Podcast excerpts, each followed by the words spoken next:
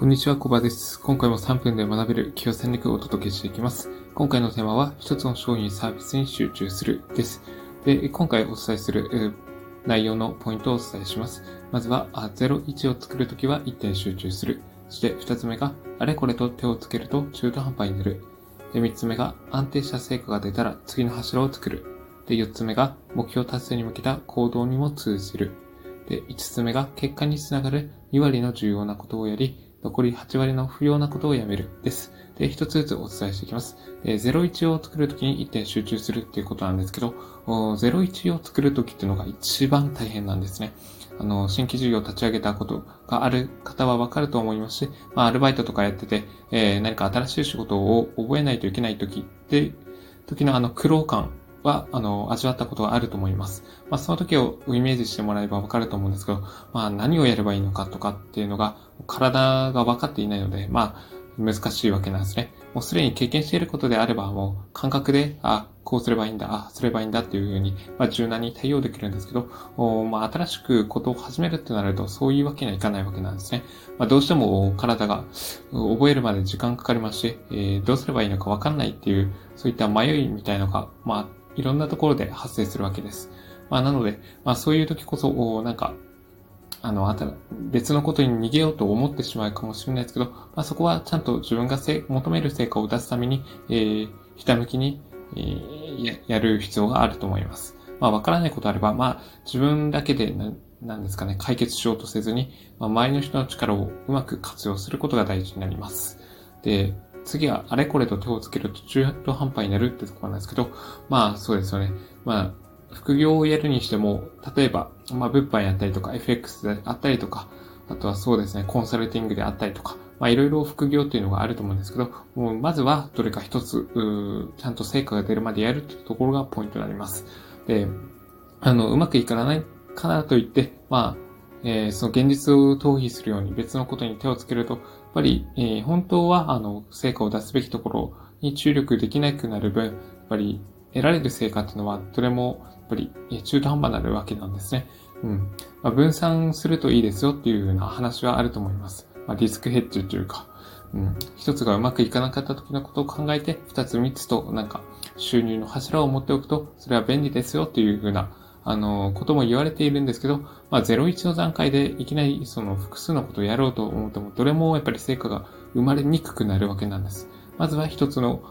柱を作る。そしてそれでちゃんときちんと安定した成果を出して、それで二つ目、三つ目という風な感じで手をつけるのが、それがセオリーだというふうに感じています。なので、まずはあれこれつけずに一つ成果を出すぞっていうようなものを決めて、そこにエネルギーとか時間とかお金を集中していくといいでしょう。で、えー、まあ、三つ目は、これと共通するんですけど、安定した成果が出たら、次の柱を作るという意味では、やっぱりそうですね、うん。安定した成果を出すためには、まあ、時間とか、まあ、お金っていうのは、最初はかかってしまうんですけど、まあ、一つ軌道に乗れば、それはもう、なんですかね、その継続的に成果を生まれ、生まれてる楽に、自動的に、まあ、報酬とかを得られる可能性っていうのは十分にあるわけなんです。まあ、そのためには最初はやっぱり、こう、一つのことに集中する必要があります。そう。あの、やっぱり利益率の高い、ま、ビジネスをできればやって、え、それで、え、無駄なコストをカットして、自分の手元に入るお金が、え、多くて、しかも自分の労働時間を減らしながら、たくさんのお金を得られる。そういったビジネスを一つ柱として作ってもらえたらなというふうに思います。まあ、コンサルティングとかそうですよね。自分の経験を活かして、それを人に伝えるだけで、それが、あのー、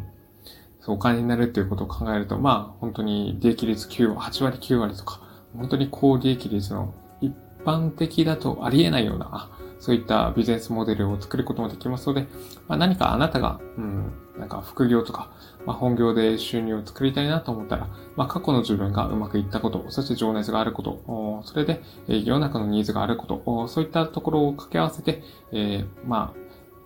あ、コンサルティングであったり、コーチングっていう、というところをやってみるといいか、いいのかもしれません。まあ、あの、お客さんの成長にもつながりますし、まあ、ご自身の成長にもつながるという意味では、あウィンウィンの関係を作れるのでいいかなというふうに思います。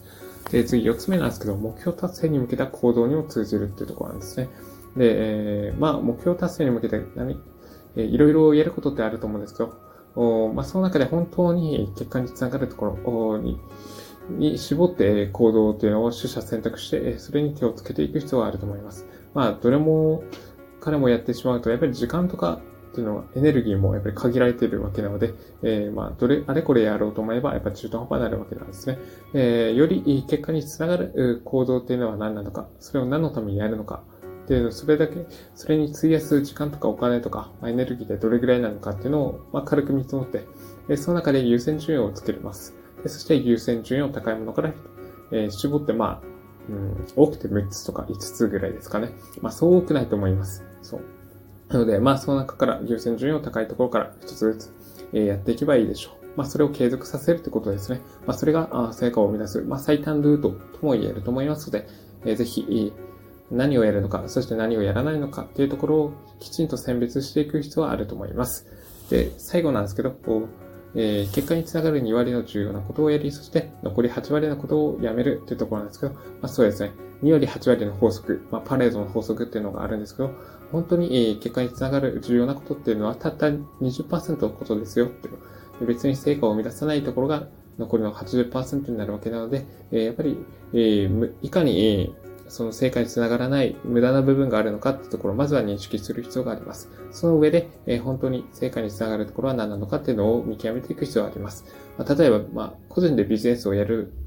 となれば、まあ、集客と、えー、セールスってところが、まあ、そこが、えー、2割の重要なところになります。見込み客集めたりあったりとか、まあ、そうですね、ランニングページを作ったりとか、ホームページを作ったりとか、そして、うん、お客様のリサーチをしたりとか、実際に人と会って、えー話をするとか、まあそうですね、そういったところだと思います。でお客様のニーズを汲み取って、えー、その不満とか問題とか、そして叶えたい願望を満たすための商品サービスを作っていくというところがやっぱり重要な2割になってきますので、えー、もし個人で、えー、ビジネスをやっていくのであれば、そこをにコミットして、それ以外のなんか、なんですね、事務作業的なところは、まあできれば、うん、外注するとか、まあそういった感じでやっていければいいかなというふうに思います。やっぱりどうしても時間とかお金とかエネルギーっていうのが限られているので、えー、一つのことに集中して、そしてそれ以外の不要なところはできるだけ、えー、パスするっていう、まあ、やらない、あえてやらないという選択肢を取ることが重要かなというふうに思います。という感じで今回のテーマをおしまいにします。えー、今回のテーマは一つの商品サービスに集中するでした。ここまでご清聴いただき、ありがとうございました。